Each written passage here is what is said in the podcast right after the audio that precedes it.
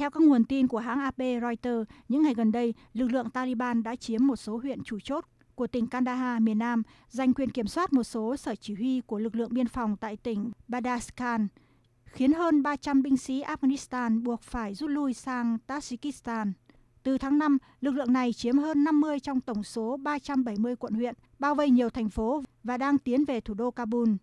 Tại một số địa bàn, binh sĩ Afghanistan được trang bị kém và mất hết nhuệ khí đã tự rút lui, bỏ trống căn cứ. Dân thường ở nhiều nơi đang phải lập các nhóm dân phòng để bảo vệ làng mạc. Sự thất thủ của nhiều quận huyện diễn ra chỉ hai ngày sau khi lực lượng Mỹ và NATO rút khỏi căn cứ không quân Bagram. Với gần một phần tư các quận huyện rơi vào tay Taliban, nhiều người dân Afghanistan lo ngại về một tương lai bạo lực và hỗn loạn. Một số cư dân ở Kabul bày tỏ.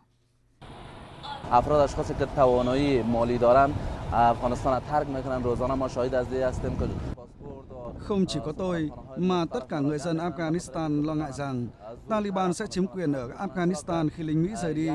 Không ai ở Afghanistan hoàn toàn hài lòng với Taliban. Từ ngày có tin binh sĩ nước ngoài rút đi thì đã tác động tiêu cực đến đời sống thường nhật của người dân.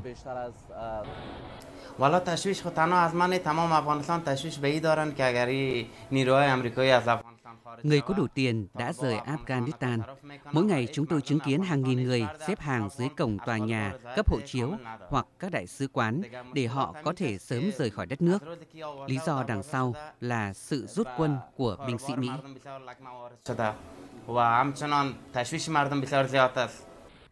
Tướng Austin Scott Miller, chỉ huy quân đội Mỹ giám sát việc rút quân thừa nhận những bước tiến của Taliban trên thực địa là đáng lo ngại và thương vong sẽ là điều khó tránh khỏi. Theo tờ Người bảo vệ của Anh, Đại sứ quán Afghanistan phải đưa ra phương án hành động khẩn cấp cho những tình huống tồi tệ nhất. Liên Hợp Quốc cũng thông báo với các cơ quan cứu trợ sẽ bắt đầu rút nhân viên ra khỏi thành phố Faizabad. Tuy nhiên, Tổng thống Mỹ Joe Biden vẫn kiên quyết bảo vệ quyết định hoàn thành rút quân trước ngày 11 tháng 9.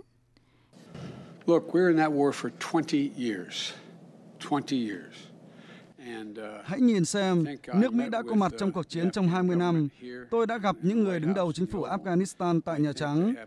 Tôi nghĩ họ có năng lực để bảo vệ chính phủ. Sẽ có thêm đàm phán, song tôi nghĩ họ sẽ phải giải quyết các vấn đề nội bộ và tìm ra những hướng giải quyết cần thiết để duy trì chính phủ.